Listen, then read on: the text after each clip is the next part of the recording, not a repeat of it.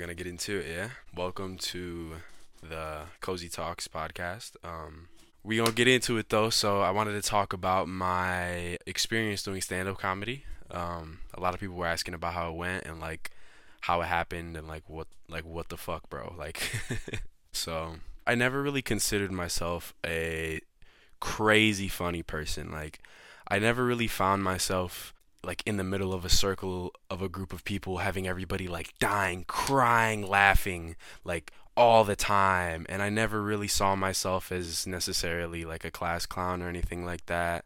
And honestly, I wouldn't even consider like humor or being funny like a huge part of my personality like when I think about myself and my identity. But um I wouldn't say that I'm not funny though. I think I'm just kind of like a in the moment kind of funny. Like every once in a while just kind of like through regular conversation there'll be like a like a reactionary funny that just kind of like pops out every once in a while just like a little you know in the moment kind of thing um depending on the conversation and i've never really been into stand-up comedy either i've never really watched it i've never gone to a stand-up comedy uh, event or I mean, I've seen bits and pieces of like net- Netflix specials and stuff like that, but I don't know. It was it was never really my cup of tea, right?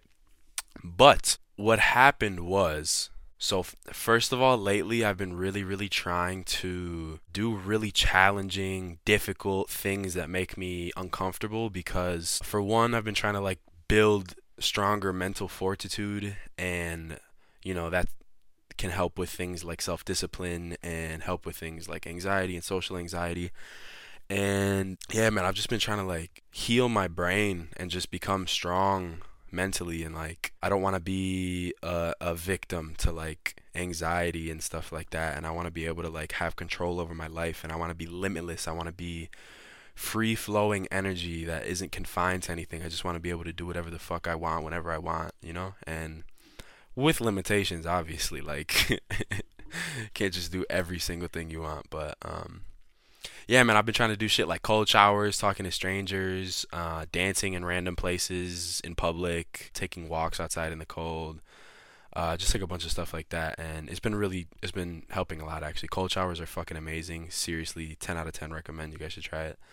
But, um, so yeah, I know not everybody's a fan of, uh, Joe Rogan or whatever, but I was watching this one, uh, podcast that he was on and he was talking about comedy in through the lens of it being an art form. And he was just explaining it in such a like profound beautiful way that I had never really seen it as. And it lit like a fire inside of me because I was thinking and I was like man I feel like I've explored so many areas of creativity but I've never really explored comedy.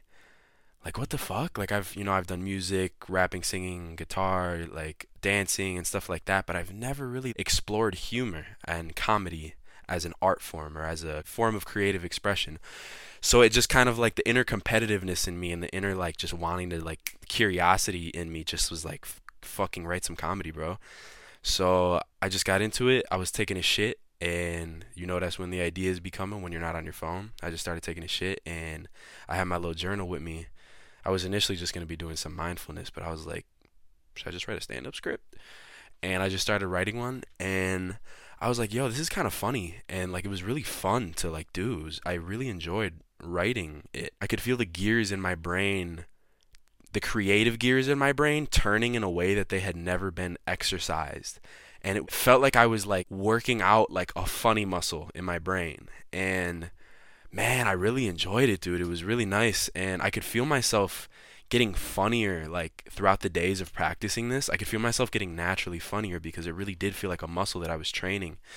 And obviously that's dope. But anyways, so coincidentally around this time I also had a friend who really wanted to like try out stand-up comedy like super coincidentally.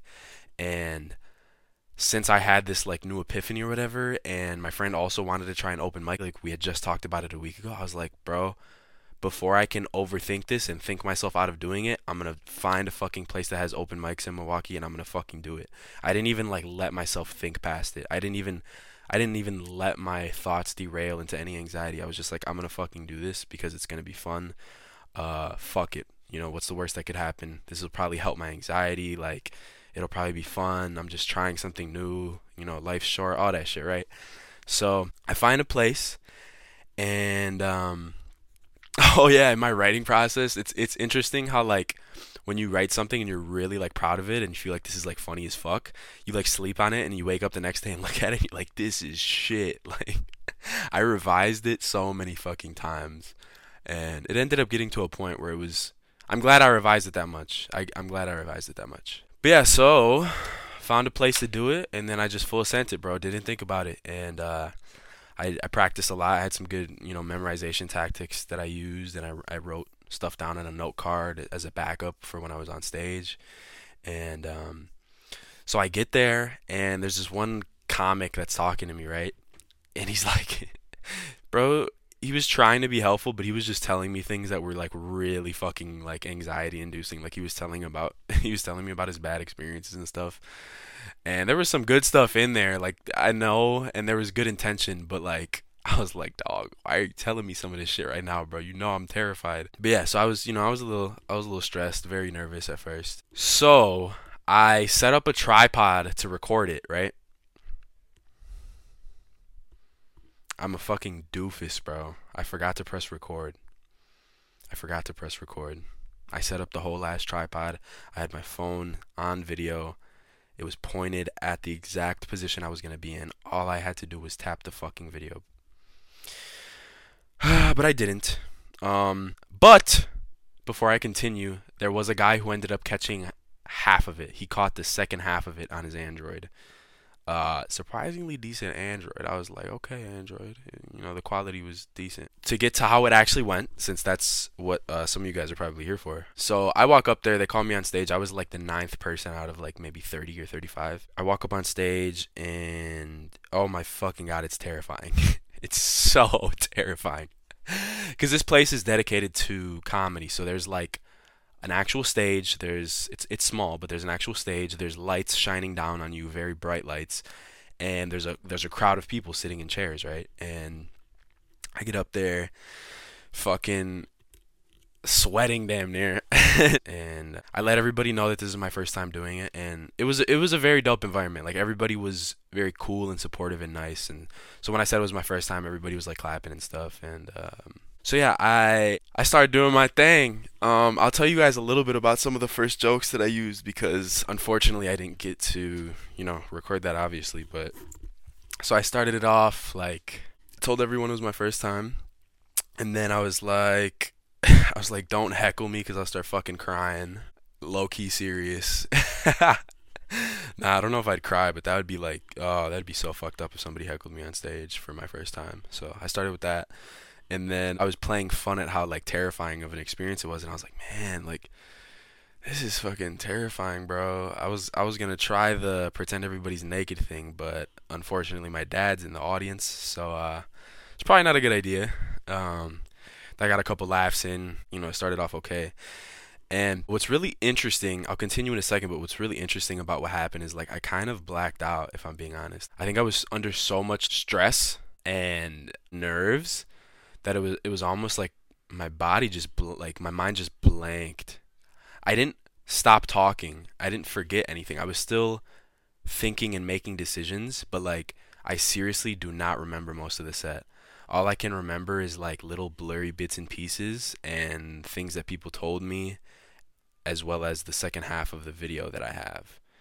But besides that, it was very strange. It was like I blacked out while I was on stage because of it was just like I don't know was a surreal experience, I guess. So yeah, I was, you know, doing my little thing, made some horny jokes.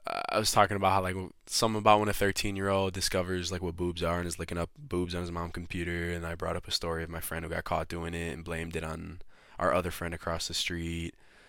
Uh, nothing really crazy hit right there. Uh, one of my favorite parts of the skit was I was talking about how we think we're so advanced and evolved as a species, yet anytime a male sees like a crumb of cleavage in any environment, there's like a voice in the back of our head out of our control that just goes, boobies?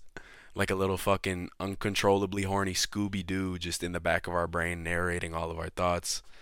And it's like, yeah, we're not fucking, we're not as advanced and evolved as a species as we think we are, bro. We still are most definitely involved in some primitive ways. we just know how to suppress them more. So that was one one part that got some laughs. Um, I talked about an LGBTQ party I went to, uh, so which is very funny actually because I know that a decent portion of y'all who follow me on here on Instagram and who are gonna potentially see this have went to that party or were a part of that party. so it would have been really funny if some of y'all were there. But uh, there there was some people that came, but I don't think there was anybody that was at the party. Anyways, the story that I brought up was I was talking about how everybody's a little gay nowadays, right? And uh, I was like, nowadays it, every everyone's a little gay. It's it almost like being straight almost feels a little gay. And then I brought up this party where you know it was hosted by LGBTQ people and predominantly attended by LGBTQ people, but there's still a decent amount of straight people, right? And I guess you know halfway through the party, uh, they just decided they didn't want the straight people anymore at the party. So they just started riling up all the straights like the little heterosexual sheep and then just started kicking them out. I'm just looking around, all the straights are dropping like flies. I was saying it was like a coordinated military fucking operation. Like they were communicating with walkie talkies and shit. Like, the straights have infiltrated the base. The straights have infiltrated the base. And that was I like that one a lot. That one was pretty funny, and I think I'm pretty sure I'm pretty sure that one got uh a decent laugh as well.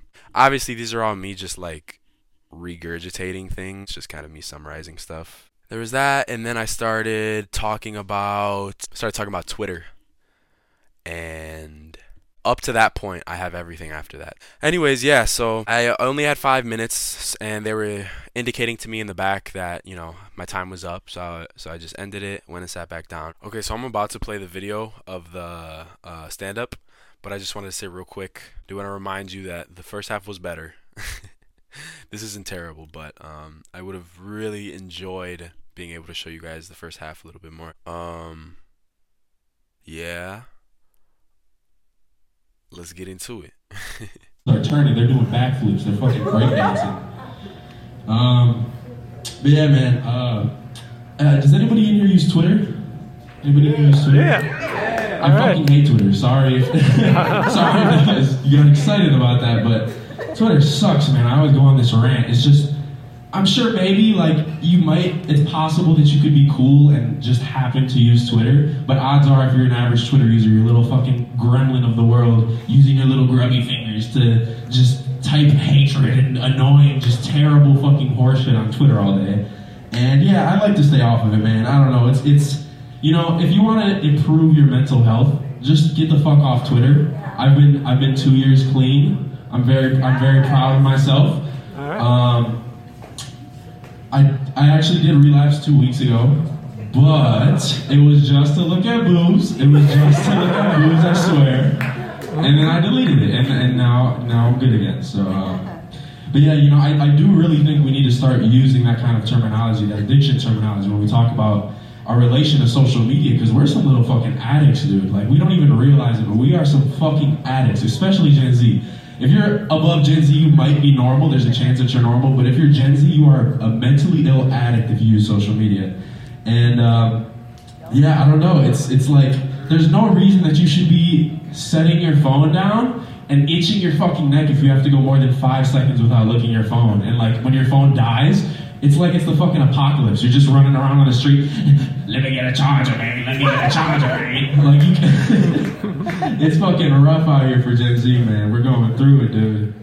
Um, yeah, when Gen Z starts to grow up and starts having families and shit, it's gonna be awkward. They're gonna have to leave every Wednesday for TikTok anonymous meetings so they can be a fucking parent and like know how to like take care of their children. Like imagine being an eight year old growing up with like a Gen Z parent and like you're like an eight year old going on a fishing trip with your dad, let's say, right? And like your dad's just sitting there fucking doing TikTok dances while you're trying to like like chill with them, and then you're just like, hey dad, isn't this supposed to be like a bonding experience where you teach me profound lessons about the nature of life and existence and, and like stuff? And dad's just like, not you being smart and using big words. You're so silly. I'm just I'm just learning this TikTok dance, son. Just give me a second. Just give me a second. Like that's maybe we are in the fucking apocalypse, because what the fuck is that? all right, that's all I got. Thank you. All right. Yeah, man, I had no idea what happened. I like I didn't know if it was good or not. Like I couldn't I couldn't see anybody because of how bright the lights were and I couldn't hear the crowd's reaction super well because of my voice. I was speaking into the mic and I could really only hear my voice coming back.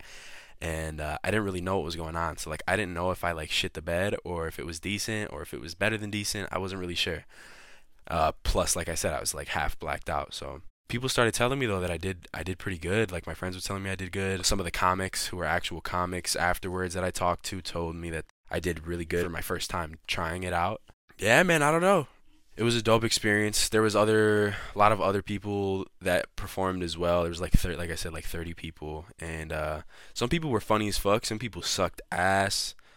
Uh, but like I said, everybody was supportive. So if you ate shit on stage, it was like you know everybody still claps afterwards, and you just gotta you got to take those punches and move on, you know? If you have a really niche sense of humor, you have to like you have to be self-aware that your humor is niche and still try and find ways to either make sure if you're using that niche humor, like stick to crowds that you know pertain to that niche humor or find ways to adapt it and make it slightly more digestible and universal universal by the average listener. So yeah, I don't know. It was a it was a spectrum, man. There were some people who were funny as fuck. There's some people who weren't There's people in between. But um, again, dope environment. I would highly recommend. Man, e- even if you guys aren't interested in like actually doing it, it was just really cool to just be around and be a part of. And if you're ever bored as fuck, want to do something on a Wednesday, they do this every Wednesday for like two hours, two and a half hours, and it's really fun. You know, get some laughs, get some cringes, get some drinks if you want. It's it's a it's a cool time. I I might go back. And besides that, I also just wanted to say like